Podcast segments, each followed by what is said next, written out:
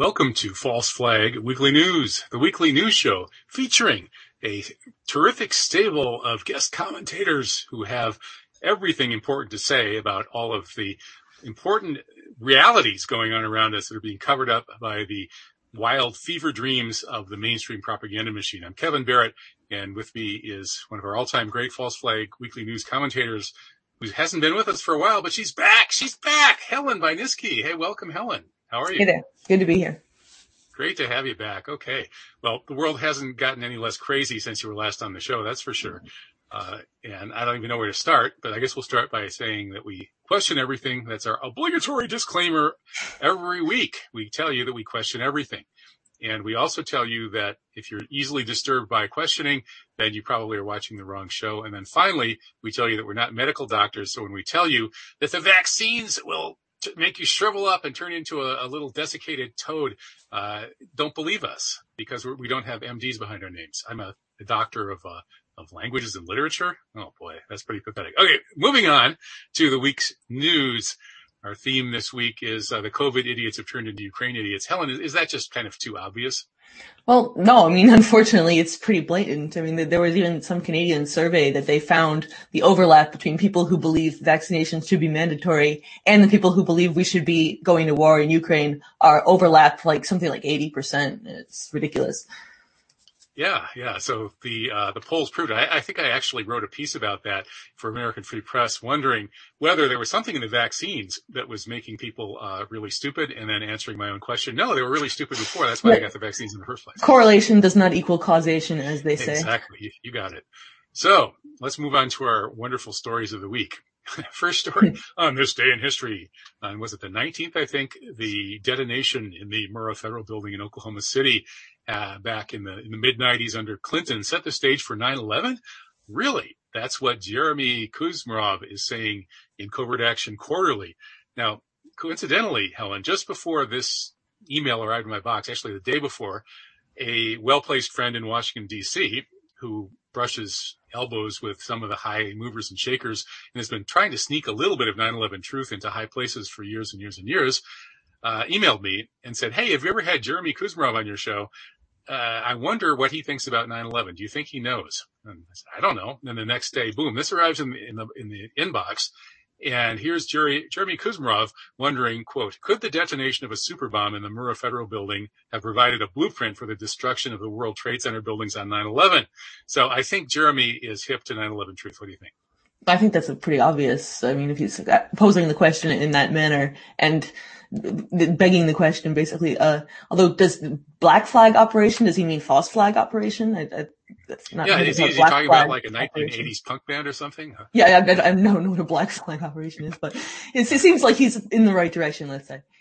Yeah, yeah. So he's, yeah, and actually the article is a really good summary of so many of these uh, amazing facts about the world, or sorry, the, the uh, Murrah Center uh, bombing that um, have been forgotten over the years. Yeah, this one has basically been memory hold because everybody focuses on 9/11 since that's like the one that really, well, that this is the dress rehearsal for that one. So.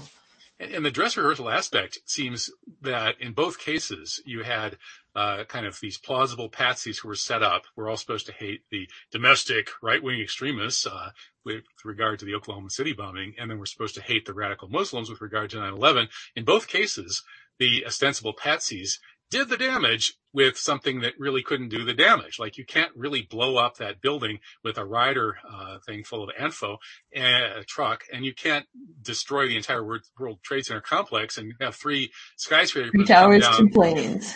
Right, with with two planes full of jet fuel. I mean, in both cases. So I think OKC was like, hey, can we just totally blow this building up and then preposterously claim that this, this little truck bomb did it? And if we can do that, maybe we can blow up the World Trade Center and preposterously claim that two airplanes did it. Yep. That's pretty much, that sounds like their line of thinking.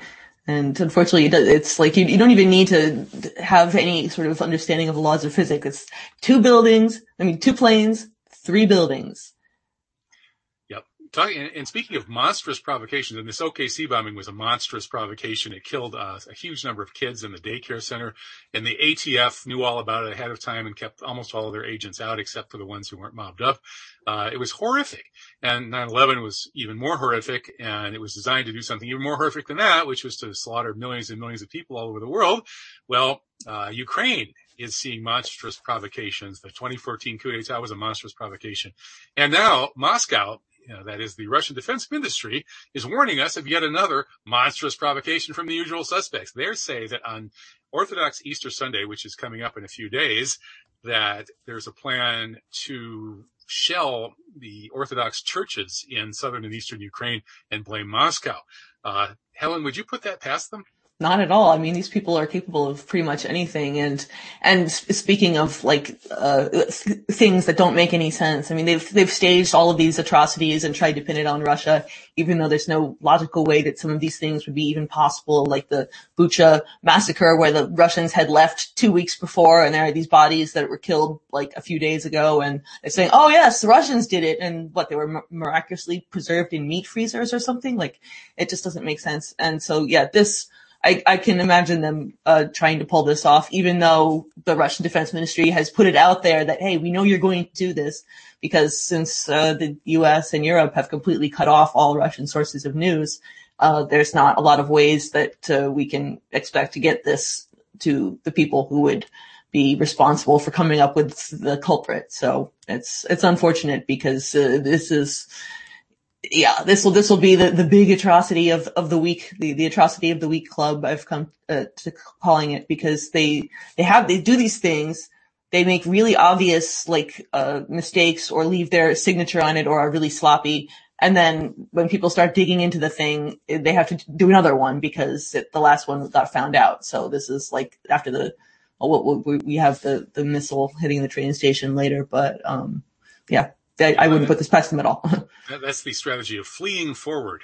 Uh, and and in Veterans Today, uh, this just today, I think they came out with some videos of apparently Ukrainian soldiers arranging the corpses in Bucha for the cameras, dragging them around in the streets. Yeah, they so, had like they had like uh, strings on them, and they claimed it was testing for IEDs. Like, yeah, really, that that's that doesn't make any sense. Oh boy! So here they got caught in uh, Kramatorsk as well. Uh, Scott Ritter wrote up this excellent piece analyzing what really happened there. We were all told the evil Russians just blew up a train station for no particular reason with this Tochka U missile that was retired from the Russian arsenal back in, was it 1992 or so, a long time ago anyway. The Ukrainians ha- have had it much more recently. Now, where did that missile really get fired from? Well, according to Scott Ritter, he says that if you, if you analyze the uh, the way it fell, it had to have come from uh, the only Ukrainian Tochka U equipped unit, which was based in Dobropolia or Dobropolia, 45 kilometers from Kramatorsk, and that unit is under the top Ukrainian command. It's Ukrainian Ground Forces Command uh, Special Unit, the 19th Missile Brigade, which is a strategic asset. So now we know who did it, but somehow we're not reading about it in the New York Times. Yeah, well, this is what I mean by the atrocity of the week club. I mean that that Scott Ritter did a very good job of pointing out exactly how and why we know where this missile came from. And while again, the average American is not going to be able to read about it, given that their news sources are consciously limited to the most narrow uh, interpretations of mainstream neoliberal uh, xenofascist thought um, or lack thereof uh, it's, yeah, no, no one's to be able to, to read about this. They're just to say, oh, isn't that terrible? Yeah, war crimes. But the people who do matter are not going to, uh, they're going to start asking the, the wrong questions. And that's why we have to have another one. And interestingly, it's Russia that's actually calling for war crimes investigations of this to try to get to the bottom of what really happened. Scott Ritter says if that ever does happen, the serial numbers will give this away because the serial yeah. numbers are still there. We have the serial numbers. And so it'll be easy to prove whose arsenal this was really in. And we all know who that will be. But by then they will have done a whole bunch of more uh, horrendous provocations and false flags. So we will have forgotten all about this one. Oh well. So speaking of horrendous deeds, uh, how about the treatment of journalists? Ukraine has been slaughtering journalists, and we'll be getting into uh, Gonzalo, Gonzalo Lira in just a moment. But this idea that we're the free world and we're fighting Russia because Russia is authoritarian and they mistreat their journalists, but we don't. We're very nice to our journalists is kind of ridiculous given that Assange is just about to be extradited after he's been, uh, shall we say, pretty shabbily uh, treated uh, simply for being a journalist. So uh, I don't know, Helen. Do you do you feel safe as an alternative journalist in the West? I, am not entirely sure that I do. Yeah, I never felt less safe, honestly. I mean, the fact that they've basically done everything but make what I do illegal, um, it's very disturbing. And yeah, what, what, what likely happened to Gonzalo Lira is very disturbing. I mean, the, the fact is that Ukraine has had this thing called Murad Myrotvorets, which if you translate it, is peacemaker. Um, it, it's a, a, a, basically a site where they dox uh, journalists and other people who they believe are sympathetic to the Russian cause. Now, this might be something so minor as like having appeared on a Russian television station or uh, speaking Russian, or uh, lately they've been running around asking people to pronounce some Ukrainian word for bread, and if you can't do that, they like tie you to a post. Like those, you've seen those these images of people like stripped half naked and tied to posts. Like it's it's really ridiculous. But um, yeah, they they um they ha- they feel no compunctions about mass murdering journalists over there, and they've been killing quite a lot of them. So uh, unfortunately, the U.S. is just as they are learning a lot from NATO, training the Azov battalion and everything so are NATO learning a lot from them in terms of, oh yeah, by the way, we can just dox all of these journalists and then uh, somebody else will come along and kill them because we don't want to get our hands dirty. And uh, we know that there are plenty of armed goons roaming the streets out there who would like nothing more than to make Uncle Sam proud and we'll get into the way that the Daily Beast uh, doxed and basically fingered uh, Gonzalo Lira for assassination in, in a moment. But the context is beautifully sketched out here in this Max Blumenthal article. I've got kind of mixed feelings about some of Max Blumenthal's work. He's been pretty bad on 9/11, and he had a feud with Gilad Atzmon that I kind of like Gilad, you know, as a personal friend, and so I had to sort of side with him. But Max Blumenthal, and you know, for all of his con- dubious connections and his dad and all of that sort of thing, uh, he does some good work. And this is a really good article about the background of Zelensky and his stable of Nazis and crazies and CIA trained goons who have been torturing and disappearing and assassinating anybody who opposes them. And it's gotten worse and worse and worse. I mean, Zelensky should have stuck to playing piano because you know, he's, his, he's risen to a, a level where, uh, you know, it's, you don't know whether to laugh or cry that this guy, uh, somebody like him or somebody like Biden for that matter is, is running the so-called free world. Anyway, this, this is a terrific article on the background of these horrific atrocities such as the, uh, apparent murder of Gonzalo Lira that we'll be talking about in a moment. So yeah, Gonzalo went missing on April 15th. Apparently that's the last anybody heard from him. I don't know. He's, I've followed some of his work. He's very personable. I mean, his style isn't really my style. I like things really concise, succinct, and written. And he kind of is long-winded and uh, and speaking and making these long YouTubes. But uh, it was really good information and it was honest. I mean, he just happened to be over there because he was, I guess he originally went over there to sort of chase Eastern European women and manosphere blogging. And then he saw what was going on and he couldn't resist telling the truth about it. And he may have suffered the consequences. Yeah. I mean, the fact that he basically said, um, if you don't hear from me in, in tw- every 12 hours, then they, they've got me.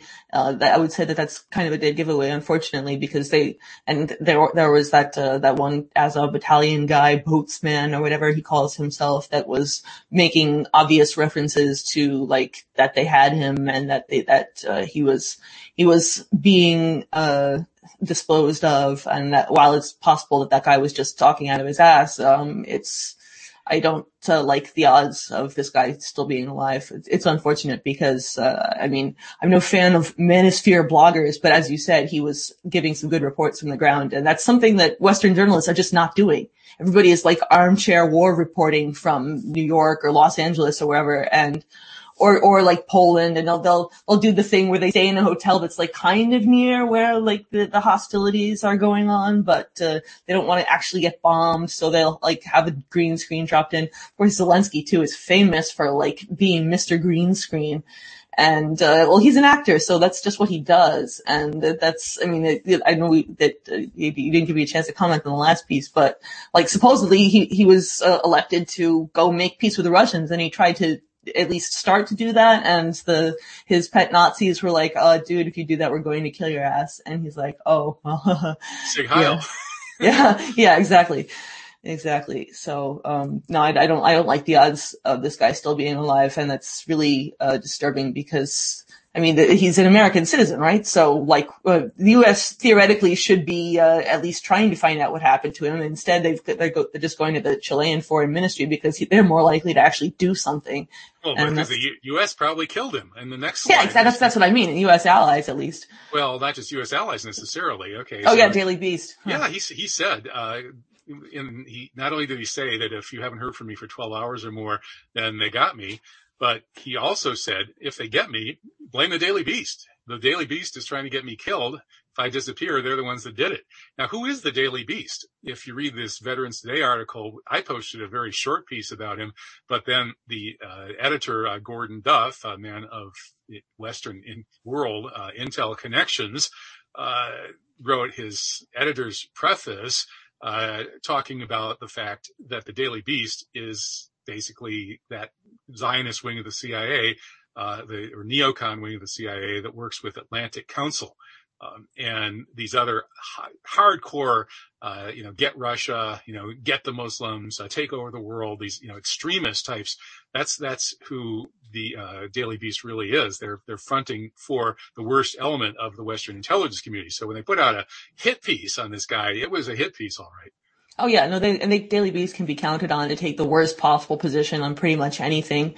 And they are kind of known now for this doxing stuff that they do. And, uh, did, I don't know, did we, did we, do we have a slide about the, uh, libs of TikTok woman too? Because like, no, we missed yeah, that one. Yeah, this is, this is now what journalism is. It's basically running around and like doxing people and trying to get them either fired, killed, or something, just, or just have angry mobs show up at their door. And yeah, in this case, the fallout could very well be fatal because uh, these Nazis are not uh, playing around. And whoever wrote this and edited and published it at the Daily Beast had to have known that that's. Oh, they knew. They knew. I mean, it's like a signal. It's like a signal yeah. from the very top level of the U.S. neocon command. Uh, go ahead and get this guy. you know, that's, that's just so disgusting. And so, it's, it's, speaking of Gonzalo Lira, you know, a little bit remind, you know, reminds me a little bit of JFK in that. Okay, so you've got these these womanizers who are kind of you know self-centered and you know bright and you know, a little bit charismatic, and they do their thing. But at some point, you know, JFK kind of woke up to his responsibilities. And in a sense, this Gonzalo Lira in a very vastly, you know, smaller scale kind of way did that too. He's over in Ukraine. He sees I can't imagine on. JFK going around calling himself Coach Red Pill. well, yeah, okay. I can't either. I mean, that's just a ridiculous name. Uh, the dude, I'm, I'm glad he started using his real name because you can't even say that phrase without just cracking up. At least I can't.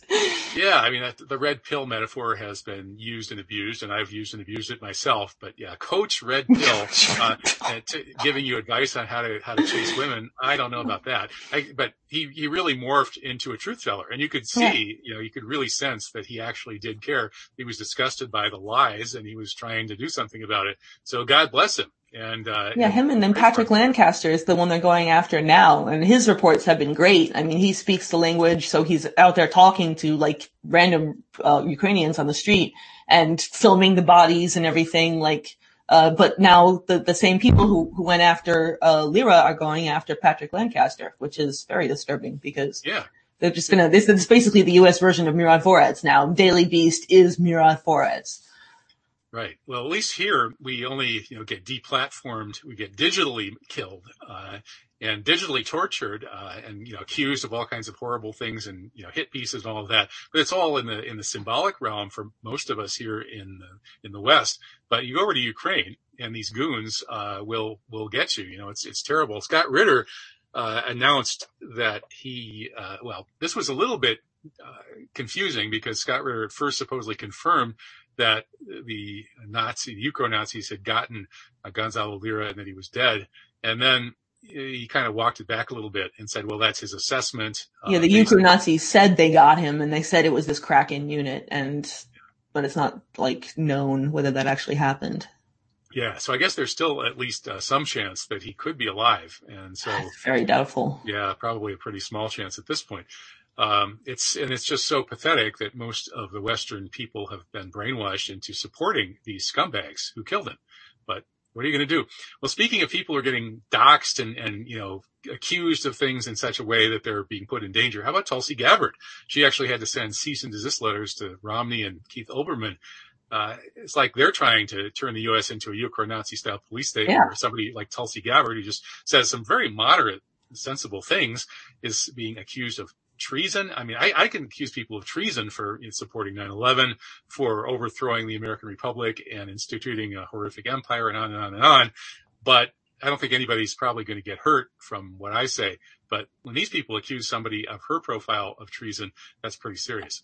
Yeah, I mean they're doing that to do their, to her. They're doing that to Tucker Carlson of all people, who's who's like pro, pro quote unquote pro Russian stuff is like so mild. It's really not. It's if anything, it's more even handed, which is something that you're not seeing on any of the TV networks. But um, yeah, it's. Uh, I'm glad that she at least sent a letter because most people would just like despair and just sit there and take it. But of course, just sending a letter is pretty much the equivalent of sitting there and taking it because these people don't have to answer to anyone and if the if they're doing what the government wants them to be doing, then they're just going to get to keep doing it, and they're doing what social media wants them to keep doing, obviously, because random people are getting labeled Russian state media. And I mean, I still have in my bio that I write for RT, and like it's um I've had some interesting uh, people come come up on my mentions and just you know telling me that I'm a garbage human being for facilitating war crimes and whatever and it's like Oh, have you guys ever actually read anything on RT and the answer is universally no Yeah, no, RT actually is far better than its Western competition. Uh, and that's just the reality. Uh, it's, it probably bends over too far to be backward to be fairer and balanced and give the, the Western side of things, uh, more than a fair shake most of the time. Uh, that's my, my beef with RT is that they kicked me off because they became afraid of 9-11 truth. And that's, but that's another story. In any case, uh, so Tulsi is pushing back. You got to push back when they come after you. And let's move on to Charlotte Dennett. She's been pushing back against the people who murdered her father back in, was it 1946, seven, something like that. Uh, just as the U.S. was angling to take over the Middle Eastern oil racket, uh, her father, Daniel Dennett, was the top U.S. on the ground uh, spy. And he was angling for a pipeline that would essentially trump everybody else to, that would beat the, the Brits and the Russians and everything. And then his plane went down and she's still trying to figure out who killed him. She's going to be on my show next week. And so this article is a really good analysis of the role of energy in the geopolitics behind this war in Ukraine. And it points out something that you never see in any of the media, Western or uh, relatively pro-Russian or anywhere else, that Snake Island is sitting on these huge gas deposits in the Black Sea. And that Ukraine was going to try to kill Russia economically by moving into the gas business. You know, they were already taking these huge, uh, kinds of, you know, gangster, uh, cuts of the Russian gas coming through on those pipelines. The Nord Stream pipeline would have eliminated Ukrainian gas.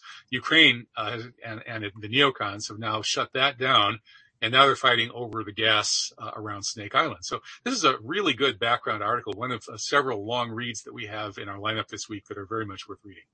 Yeah, no, this is definitely a good one because, as as you said, uh, that neither. Well, I mean, the, the Russian side has gone. Uh, RT has had a couple of pretty good, um, just explainers of what exactly it means that uh, the U.S. and Europe are shooting themselves in the foot with this embargo, and uh, what exactly would happen to them if they tried to like exclusively fuel their countries on liquefied natural gas, despite not having enough terminals to hold all the gas that would be necessary. But uh, yeah, no, I was I was not familiar with the fact that there was gas underneath the Snake Island.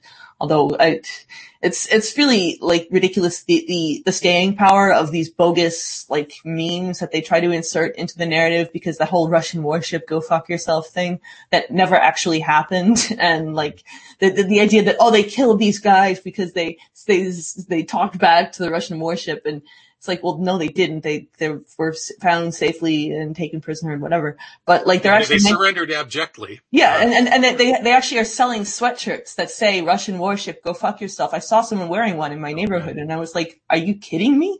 You were what you're wearing a, a t-shirt about a fake meme. Like I get that you're proud to be Ukrainian or whatever, but like you, you could at least find something that actually happened. To, So it's pathetic. Put It's on just your like wearing a, t-shirt. a t-shirt saying, you know, I'm a moron who believes the lies that they brainwash you with. I mean, yeah, I, I believe the official story of 9/11. There you go. Uh, I'll, I guess I could sell those T-shirts maybe and try to fund the truth movement by uh, Yeah, yeah, you on the other side. put that out. Put I believe the official story of 9/11 on the front, and then on the back say "kick me." there you go. Okay, we got to copyright that quick.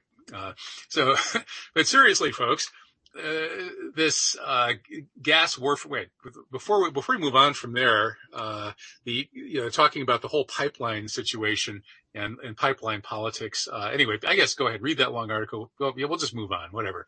Moving on to the the Satan missile. No, that's not what the Russians call it. That's what the the anti-Russian propagandists call it in the Western media. It's actually the Sarmat ICBM, and its purpose is to beat the U.S. first strike system which is designed to try to take out Russia's missiles before they can be fired. And this is not takeoutable because it's got hypersonic glide vehicles that uh, simply can't be stopped by any quote unquote defensive system. And of course, the real purpose of these quote unquote defensive systems is that, okay, if, if we, the Americans, were totally in a first strike posture, hit first, we take out 95% of the Russian capability and they've only got 5% left. They fire that at us. Maybe we can knock most of that out and that way we can totally destroy Russia utterly and they'll only maybe kill 30, 50 million Americans tops and we won. Uh, so that's the whole purpose of that. But fortunately, the American first strikers probably can't even think of getting away with it anymore thanks to things like this Sarmat ICBM that's getting all kinds of horrible play in the press in America. Well, yeah, I mean, the, the fact is that, they're, that they're trying to, I, I, wrote a huge long article on my Substack about this, about how they're using this nuclear threat to distract from like all That's of the other stuff that they're going into. But, um, yeah, that the fact that they've, they've basically re- brought us back to the era of duck and cover is pretty embarrassing for this, for the species, I would say. I mean, I thought we had moved beyond this, but, uh, yeah, no, it's, and, and the, the fact that uh, the U.S. was supposed to test one of their, missiles, um, I think the second week into the war. And then they said they, did, they weren't going to do it because they didn't want to like alarm Russia or anything. And then a few weeks later they said, oh yeah, we, by the way, we did it. And nobody kn- knew about it because we didn't want to piss Russia off. It's like, you know, I think Russia would have noticed if you were firing off hypersonic missiles, dude. Like it, it's not like they aren't paying attention. So it's like they, they could just say that they fired off a similar type of missile because they want to avoid losing face in the quote unquote international community. But uh, uh, yeah, I think that Russia has them beat pretty well as far as weapons technology goes, and for a fraction of the price.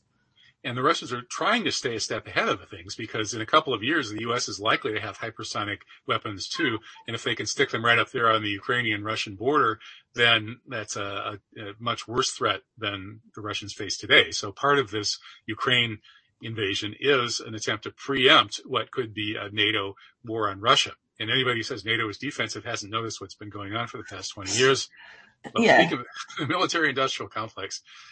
We should maybe call it the military industrial big tech complex because as we see in our next slide, uh, we're hearing things like, well, obviously Google is totally CIA and is totally part of the propaganda team for the uh, neocon pro-Ukraine war on Russia. And now Google has been accused of blurring Russian or de-blurring Russian military sites, basically helping target them. Of course. And then they are denying that, of course. And it's unclear what the truth about this is, like so many other things. Uh, it's been blurred. Uh, so can you de-blur it for us, Helen? You know, you know what else uh, Google blurs out? The location of Klaus Schwab's house. Really? Yeah. Huh. Well, yes, somebody posted the address somewhere and I looked it up and you can see it from the aerial view, but if you actually go down to street view, there's just a big old blur where his house is. Uh, well, there goes my plan to, mm, better not say it. Uh, all right. So the blurring situation is still blurry, but in the next slide, we know what's not blurry is that big tech is an arm of the national security state. And it's so much so. Never the national, the national security state says you have to keep it a, a, monopoly. We can't have free competition here. We can't have capitalism. We can't have a free market because then we wouldn't completely control the entire infosphere. So this long list of intelligence experts, the same people who said that the Hunter Biden laptop was uh, had all the earmarks of a Russian disinformation operation, the same people are telling us we have to absolutely make sure that Congress doesn't pass any anti-monopoly legislation affecting big tech. Okay, to me that's a good reason to pass that legislation. How about you? Well, I mean, if you're a, if you're a, a, intelligence agency that lacks in intelligence, then of course, yeah, you want these things to be monopolies. I, I, just find it very interesting that they went from, oh no, it's they would never be like government control. That's such a conspiracy theory. Anyone can just go and make any alternate platforms that they want and you like compete in the free market. And they did an immediate 180 to, well, of course we tell Facebook what they can and cannot post. Why would we do anything else? And of course that whole thing is just to confuse people and in, enforce cognitive dissonance and get people so terribly confused and pull the rug out under them that they cling to the state by default because that is the only thing that appears from their screwed up vantage point to be stable. But um, yeah, this is a good article for people to read who are curious about exactly uh, the relationship between big tech and um, Big Brother. And the one thing I didn't understand from this article is what excuse these intelligence officials are using to try to explain why big tech has to be monopolized. I mean, what positive spin can you possibly put on it? Uh, well, we, we have to totally control the info. We have to make sure that we can totally brainwash you that all the information you see will be coming from us from Langley, Virginia. you can't just come out and say that, can you? Well, that's the thing is that they know that their propaganda is so bad that like it, um, they, they, they can't compete on a level playing field. I wrote, uh, again, a long ass article about this on my subject. Yeah, another good article. But, um, it's, it's, uh, hi, Imelda.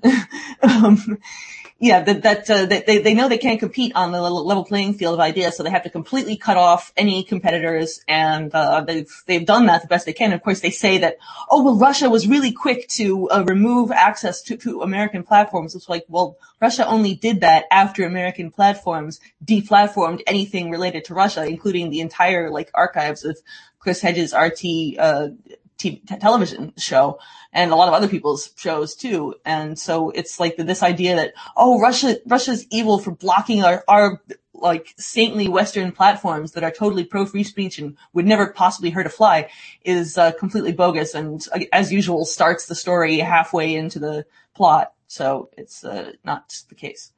Well, uh, your uh, article pointed out that they've really lost this info war when they say that, you know, we, we're going to have to control all the information and put all competitors out of business or else, you know, people are going to believe the competitors. Well, they must be pretty bad at whatever they're putting out. And Glenn Greenwald points that out in this next tweet.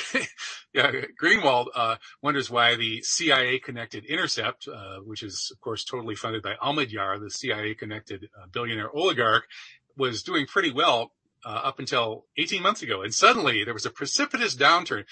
What happened 18 months ago, Glenn Greenwald wonders. Uh, and of course, that was when Greenwald actually left. Left.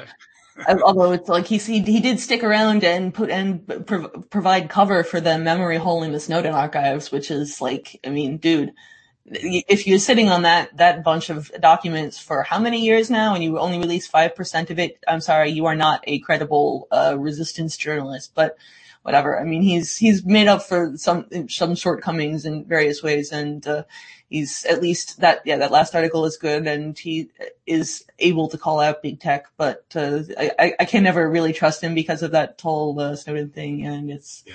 I wonder if he'll ever have a moment about that. I mean, he, he took millions and millions of dollars from Omidyar, who, by the way, was deeply involved in the 2014 uh, Ukrainian Ukro-Nazi coup.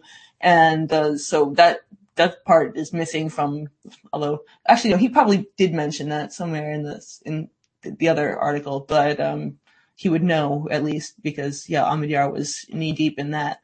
Mm-hmm. I think he, he got tired of running uh, cover for these people, and uh, they pushed him a little bit too far. They they wouldn't publish his stuff on Hunter Biden's laptop, yeah. wasn't that it? Yep, that was it. Yeah, yeah. So uh, that was that was a bridge too far, and so he's become uh, more of a hard hitting truth teller. He's on Substack, which is uh, our platform, and I do recommend people should look for your platform.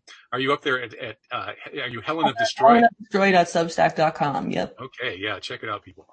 All right, where are we now? We're going back to the oh, this this is the uh, Putin versus the billionaires thing. It used to be that the billionaire oligarchs in Russia were on Putin's side, and they were all evil and corrupt, just like Putin.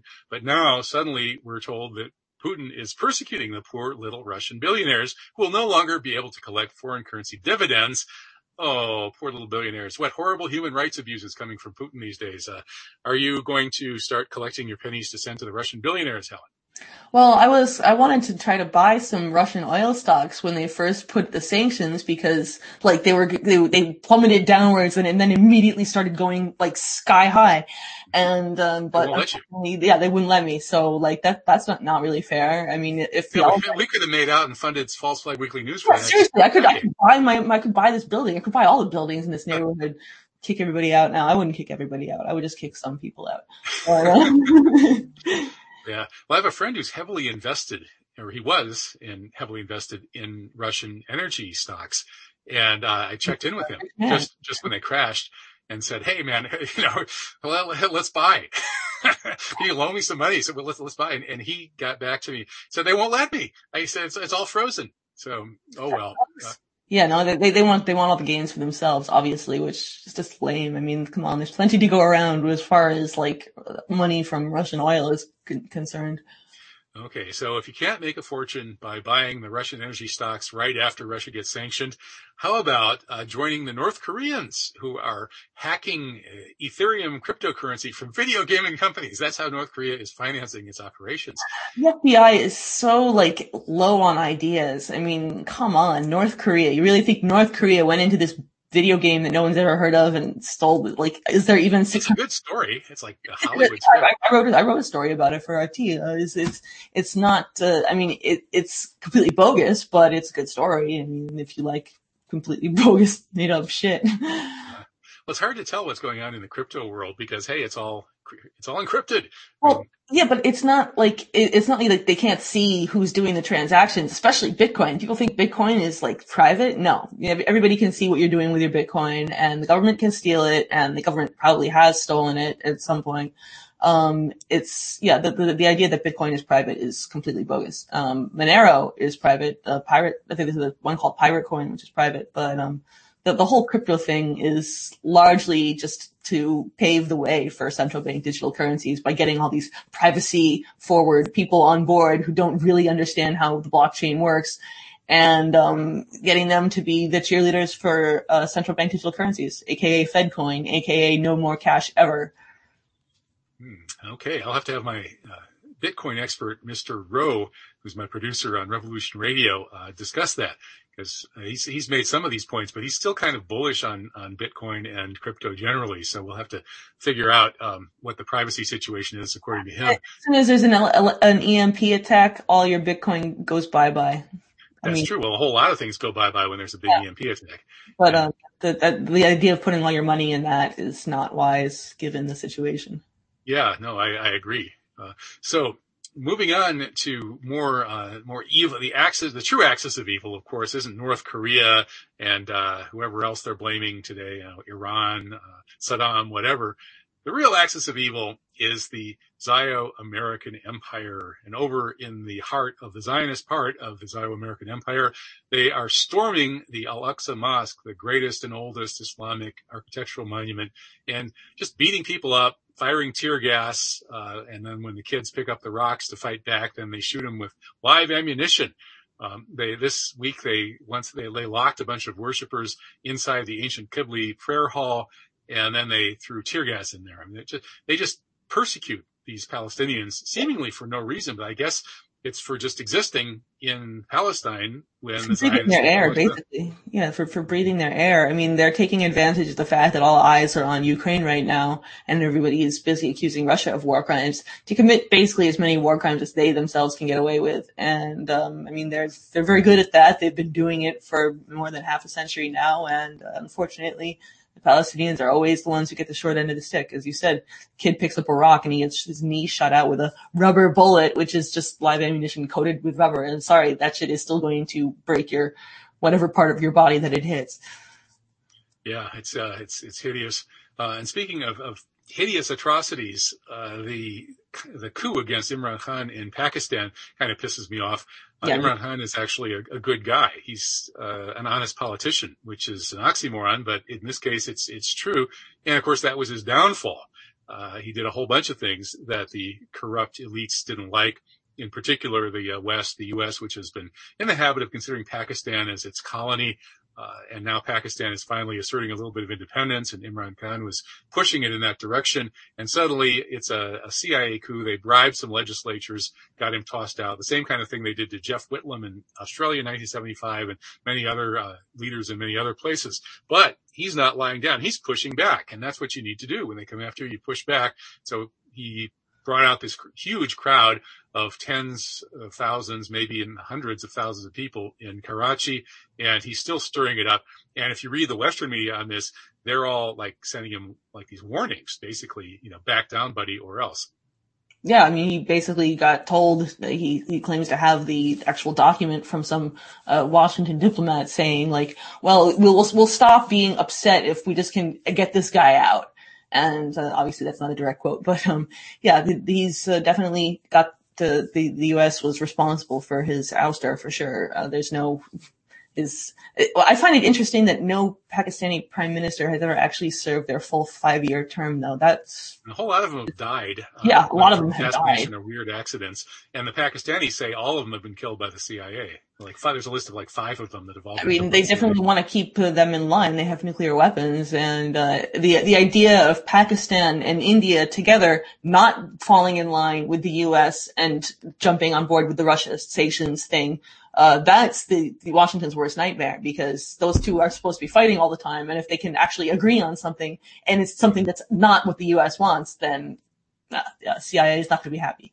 Yeah, that's actually one of the reasons that the CIA and the, the, usual suspects don't like Imran Khan is that he's actually been very reasonable, uh, like way more reasonable than he really should be, uh, in dealing with India and sort of, you know, defusing Modi a little bit and preventing a nuclear war with uh, India. And, and so that's, you know, they, they want to divide and conquer. They want everybody at each other's throats and he wouldn't do that. That's one of his many sins. Another of his many sins was challenging these so-called investment treaties that basically uh, take away a country's sovereignty. So the World Bank uh, Center for the Settlement of Investment Disputes can step in and order Pakistan to pay an Australian mining company $6 billion in compensation for denying a mining permit on environmental grounds. So you can't protect your environment anymore because the multinational corporation will come in and steal your money if you do.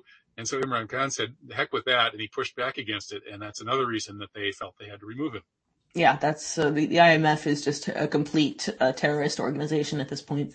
Yeah, John Perkins in Confessions of an Economic Hitman explained how it works, and you can just see this happening in place after place after place, uh, all over the world as the empire tries to keep its stooges in power and honest people or people who care about their populations out of power. Uh, well, moving back to the heart of the empire, uh, the big news this week was the masks came off. Uh, people were 30,000 feet in the airplanes and suddenly the pilot gets on the intercom and says, ladies and gentlemen, I have an announcement. The mask mandate is over. You can take your masks off and everybody cheers except for the New York Times uh, writer, Maggie Astor and people like her who all started freaking out and hyperventilating and uh, and pulling their masks tighter over their mouth. Uh, that's pretty funny. So this this Fox article was actually kind of amusing. Yeah, why don't they just wear like four or five masks? I mean, they can, now that nobody else is wearing them, they can just get them for even cheaper and then just load up on masks. Cause you know, they work, right? They work, right? So wear them, wear them, wear them until you can't breathe anymore, you scumbags. I mean, it's, it's, it's ridiculous. Like, I go outside and I still see people wearing these damn things on their faces after two years of bullshit nonsense. And like, the, the, the only growth industry in New York City, by the way, is COVID testing. I hope everybody knows that. right. Yeah, you see these people jogging with a mask on. You know, you see them driving, you know, one person in a car driving yeah. their car with the windows rolled up and with a mask on. Like, what's, what's yeah, riding their bicycle with a mask on? Um, it's just so stupid. If you if you ask them, why are you doing this? And then if you could understand their answer through the mask, I can't understand the damn thing anybody says to me when they wear a mask. But if you could understand their a- answer, it would probably be, I'm doing it because the media told me to. And, and they are. Like here's the New York Times and the next slide, the Washington Post, uh, had this long piece saying, It's so funny. you gotta keep wearing that mask. This is this, it's so funny that the, the people care so deeply about, well, in this circumstance, you can maybe get away with wearing it only like uh, not quite over your nose. And in this, you can mask yourself, but you don't need to mask your child because your child is going to grow up oxygen deprived and be completely defective and unable to function as a normal human being, which is half the point of the childhood mask mandates. But, uh, yeah, that's, that's beside the those point. kids are going to grow up to be good media consumers if they, uh, if yeah, they're, they're going to be perfect for Klaus Schwab's, uh, little, um, utopia there.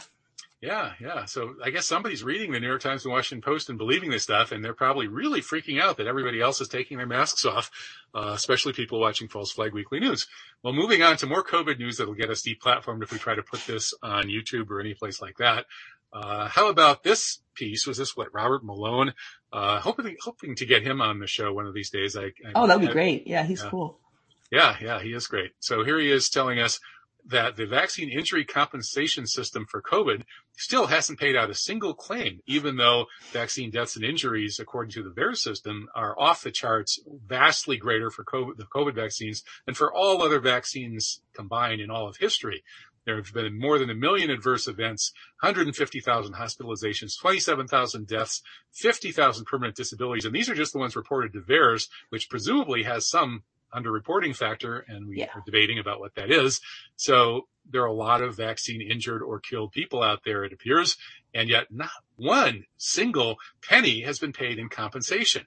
Wow, this is the most litigious society on earth. If you stub your toe in front of somebody's house, uh, you can probably take their house. But if the vaccine makers put out poison and kill 27,000 people, according to VAERS, or maybe more like 270,000 people, according to Steve Kirsch and others who've looked into it, then uh, you would think they would be paying out uh, fortunes, trillions. I mean, the whole net worth of all the derivatives bubble on Earth. But no, not a single penny. How did they get away with that? I was under the impression that Pfizer had a, a separate agreement from, or, or not, not Pfizer, but the COVID vaccine makers had a separate kind of agreement from the normal vaccine makers in that they couldn't be sued. I, I, I was under the impression Yeah, that, yeah, they, they Yeah. got an example. All the, I think all the vaccine makers got that. well, and no, the, the other ones that they can, well, they can be, yeah, actually that, that, that's an No, they, they incorrect way of stating contribute a few pennies to this compensation. Yeah, this, the, the, the, but that the compensation system didn't apply for some reason in case, in the case of COVID is what I'm trying to say. Right. I How, was- how did that work? I, I mean, I remember I when I remember when they said it, and I remember thinking, "Gee, that's a big red flag." But of course, I mean, the media didn't report on it at all because why would they? And yeah, the VAERS numbers are underreported by a factor of they could be as little as one percent of the total, as little as ten percent of the total. No one can really seem to agree which one, but either way, it's a huge underreporting. And the idea that like just any old schmuck can come along and report something into VAERS is not the case. It takes like half an hour to put in all the details, and you have to actually have some medical knowledge to understand what you're doing, and like so that this this idea that VAERS is just a bunch of crazy anti-vaxxers uh, casting aspersions on our our mighty our Lord and Savior Pfizer um, is not the case. And yeah, this is uh, these people really deserve to be compensated because. Uh, I mean, yeah, there were a lot of warnings out there, but they were completely drowned out by billions of dollars in propaganda. I think the media, as well as the vaccine ma- makers, should be compensating these people. You know, CNN, especially Yeah. CNN. Maybe, uh, yeah, actually, that might be an Chris idea. Cuomo 30 saying six million people were going to die. Everyone, Right. anyone remember that? Yeah. Oh, yeah.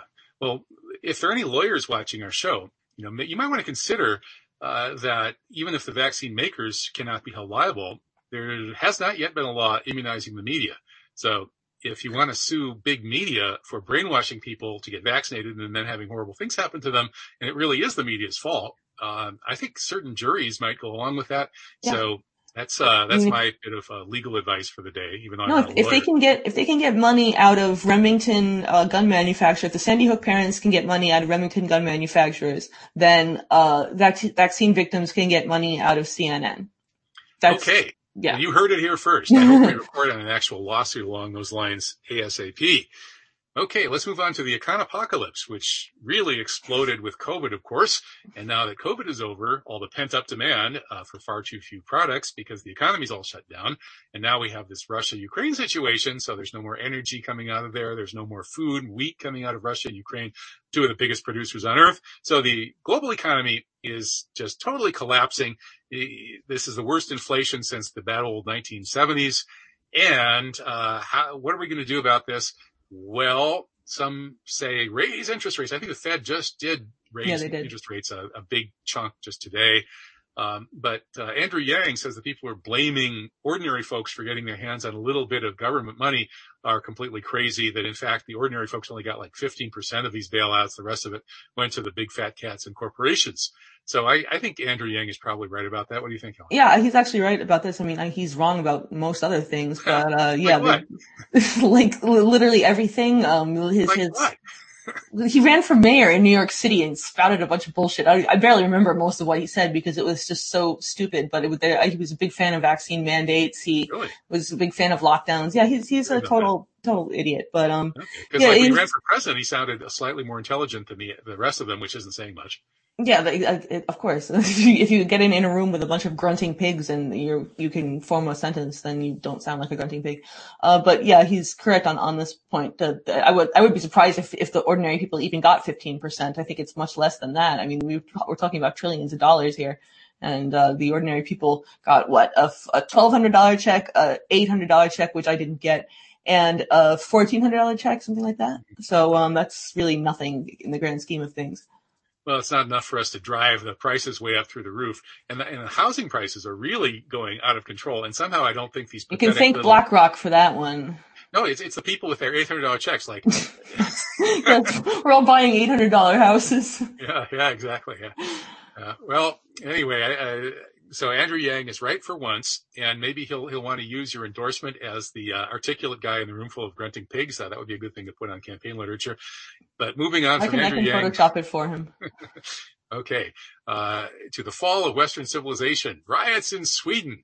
Criminal gangs are targeting police is what the headline says, but if you actually read it, it sounds like there are a lot of angry Muslims who are pissed off about a mass Quran burning from some provocateur, Rasmus Paludan, uh, right-wing politician. So, uh, these burn the Quran and then, you know, have a riot and, and stoke the clash of civilization and take people's eyes off the ball from who's, who's really picking their pockets. That looks like what's going on to me. What do you think, Helen? Yeah, it's uh, this this whole thing is so predictable when they when they do something like this. They they know what's going to happen next, and they can use it as the basis for a stricter crackdown. And because Sweden didn't have the uh, whole lockdown thing, then they're long overdue for uh, ramping up their police state, and this will certainly help because Hey, that's right. You can't get a COVID police state. How about a, uh, a riots in the street police state? good old Muslim terrorists. The, Muslim we can terrorists are back. we can fall back on on the good old uh, strategy. Right. And uh, not to make excuses for people burning down whatever they're burning down over there, but one of the things I actually kind of like about Putin and uh, and Russia is that they are not that crazy about people like Soros funding the Pussy Rioters to go trash their sacred cathedrals. There's this idea in Russia that things that are sort of traditionally sacred should be respected. Left alone, So- yeah. Yeah, so if this was in Russia, the people trying to burn the Qurans would probably find themselves uh, in real hot water, and they would no longer be able to burn Qurans, and so there wouldn't be any riots.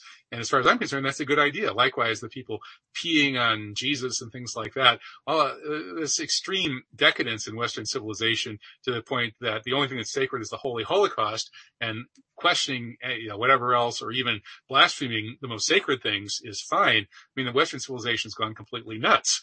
It's one of the many reasons that uh, Russia seems a lot saner to me than the West. Yeah, I mean, it's basically the equivalent of a child smearing its feces on the wall and saying, "Hey, look at me, look at me." And the U.S. never grew out of this uh, this childish state because it, having been the sole quote unquote superpower since the fall of the Soviet Union, they never really had to grow up. And so you have the people who are running the show now are so soft and so completely useless. And you've got someone like General Milley up there, like uh, championing pronouns for the military and whatever. And it's like, so we can spend billions and trillions of dollars to have the most expensive military on earth, but uh, Russia can still kick our ass. China can still kick our ass. Hell, Afghanistan can kick our ass. So like, I mean, it's, yeah, Western we use the right civilization, pronouns, we're good. Yeah, Western civilization is doomed. And, Yeah, um, I think, absolutely. and if anyone hasn't figured that out yet, then I don't know what to, where, where Well, you well, can. well, if they haven't figured it out yet, let's move to this next slide, uh, which is a terrific article from James Perloff, who was recently on my radio show asking, will psychopaths control the future? And looking at Klaus Schwab, Yuval Noah Harari, and the World Economic Forum. It's a good summary of a lot of this great reset stuff that we've been talking about for the past two and a half years. So hats off to James Perloff for another really good piece. Yep. No, this was a good, good article and yeah, a good overview of these particular psychopaths. I mean, Harari in particular, I don't know where they dug him up from, but he's just like, I mean, talk about having a punchable face. yeah, yeah, he, he, he, he loves to talk about the useless humans. And as Perloff says, how, how to keep them busy with drugs and games and Harari bestsellers. Yeah, seriously. How did this guy become a best-selling author when he has such contempt for ordinary people? Because Klaus Schwab bought 200,000 copies of his books to give to all of his closest friends. I tried to get him on the radio show, and I actually got a response from his secretary in Israel and said, "Well, he's traveling right now, so he can't come on now, but maybe oh, later." dude. Wow, you should totally interview him. That'd be hilarious. It would be. Uh, uh, maybe I'll try again. Somehow, I think though he'll they'll probably Google me. Uh, it probably. seems to happen sometimes. But in, in, any case, so the question then is, okay, so we all know the Great Reset, the World Economic Forum, and Klaus Schwab are uh, are part of that. And there's this future Western leaders grooming society where they groom them uh, in God knows what ways uh, to become little puppets and we see the results with you know with with with Merkel and, and Trudeau and on and on and on. Well, there's a certain contingent of the alternative media that says Putin, Putin. He went to a couple of WEF meetings. He's part of it. He's part of it. James Perloff doesn't think so. He he says, wait a minute, the WEF has frozen all relations with Putin and Russia and removed him from their website. from their website. So somehow I don't think he's on board with this Great Reset uh, World Economic Forum program. Uh, in fact, it looks to me like he's the most uh, muscular person, uh, and Russia's the most muscular entity pushing back against it. Um, what do you think? Yeah, I mean, there are some, there are some points at which it doesn't make any sense, like why they would be pushing for all the COVID controls and stuff. But um, as far as like, is he in the same boat as Biden and Trudeau and all of these Build Back Better types? No, I don't. I don't see that at all. I, I, I think that uh, it's very clearly breaking down, at least economically, into a situation of Russia and China versus the U.S. and its collapsing uh, allies. And um, yeah, in this case, Russia is on the side of sanity and not Yuval Noah Harari. Yeah, Harari, uh, his vision of the future is this extreme version of just let the oligarchs do any darn thing that they want. And what they're going to do is use technology to enslave everybody else and greatly enhance their own wonderful capacities. So they're going feels, to be. Yeah. So, sorry, I guess, I guess he feels too like he's too skinny for people to want to eat him. oh, maybe that's it. So, so that vision of where the future is going, uh, just let the oligarchs uh, totally take over, do any darn thing they want, buy and pay for all the politicians, and then you know run this empire until it becomes a globalized empire. Uh, that's the uh, the Western approach to things. The Russian approach seems to be more traditional, keep national sovereignty, and then the nation looks out for everybody and kind of keeps the oligarchs under control. And, you know, that's the thing about Putin is that he actually did crack down on the oligarchs over there a little bit. And that's what we need to do here, which is yeah. why I wrote that piece. So we need American Putin. Yeah, the way the way that he did it was, I think, very intelligent. Was to take take their tactics of divide and conquer and use it against them. So take half the oligarchs, turn them against the other half, and have them lets you and him fight, and then uh, take, ally with the ones that come out on top. I mean, you can't, as one one guy cannot take out the entire uh, apparatus of Russian oligarchy, just like one guy can't take out the entire apparatus of U.S. oligarchy. But um, Bernie Sanders could. Bernie Sanders can't do shit. Bernie Sanders can't even put his pants on without asking the DNC if it's okay. yeah, yeah, he does. He doesn't quite have that kind of you know macho look of like Putin riding a horse without a shirt on. Bernie would look pretty stupid doing that, wouldn't he? He would definitely, yeah. Although he he supposedly plays good basketball, or he, I don't know if he still does. I want to I want to play Bernie Sanders at basketball sometime. We'll have like the the best uh, old guys basketball one on one game and raise a bunch of money for False Flag Weekly News if I can ever talk Bernie into it, but I probably can't. So that said, uh, what's our last story today? Oh, it's the COVID themed oh, candles. Oh God, Greek no, Orthodox no, no, Easter. No, no. so if you're if, if you're not yet tired of worshiping COVID symbols, which we've been doing for the past two years, you can convert to the Orthodox Church and light little COVID candles of COVID COVID shaped whatever, the COVID virus or the COVID test or the COVID vaccine syringe. And you can light these little candles and, uh, and feel all safe and warm and fuzzy, even if you're not wearing a mask. I don't know. You better wear a mask. Yeah, why don't they have a mask shaped candle? I, I, did I did find it interesting in this article that they, they mentioned that the Pfizer one was like the most popular last year, but that this year it's not. I'm wondering if that just means that enough people have dropped dead from the actual thing that they can't like sell the candles anymore. You know, I, I, could say something about how, how Christians have this thing about crucifixes, and the crucifix was an execution device, and so they could uh, start worshiping this vaccine needle as another execution device uh, with this new COVID religion. The COVIDian cultists might start doing that, but I, I shouldn't say that because that sounds like I'm, I'm putting down Christians. And actually, some of my best friends are Christians. I love Christians, and in fact, I totally respect the Christian religion. So there are my obligatory disclaimers about Christianity. On the other hand, I don't know about lighting these COVID candles. That just seems a little weird to me, but what yeah, do I know? Then the one looks like an apple, like a candied apple with like random stuff sticking out of it. So somebody's going to eat that and then, I mean. I, I wonder if anybody made candied apples on Halloween with these COVID shapes. Uh, Uh, They didn't. They should have. They could made a lot of. They could have made a lot of money selling them. okay, and we could probably raise money for False Flag Weekly News by selling that kind of stuff, but we won't because we are not taking that kind of sponsorship because we are independent and uh, we're not in a war zone. So Gonzalo Lira's fate uh, probably won't be ours real soon. Uh, Unless they nuke New York. I'm kind of hoping they do, but like it would suck because I would get blown up. But it would be good in the grand scheme of things. Well, if they're about to do that, please come come visit us here in Wisconsin, and uh, we'll uh, try to dodge the fallout.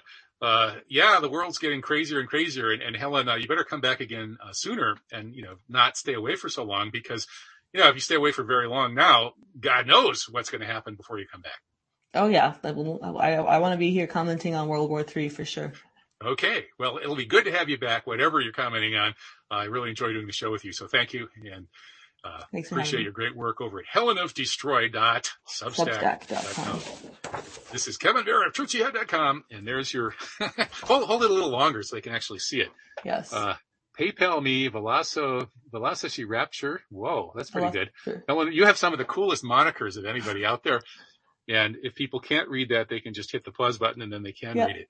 All right. Well, thank you to all our viewers and sponsors, fans, and uh, and people who hate us but haven't killed us yet. Uh, we thank you from the bottom of our hearts, and see you all next week. Bye bye. Bye.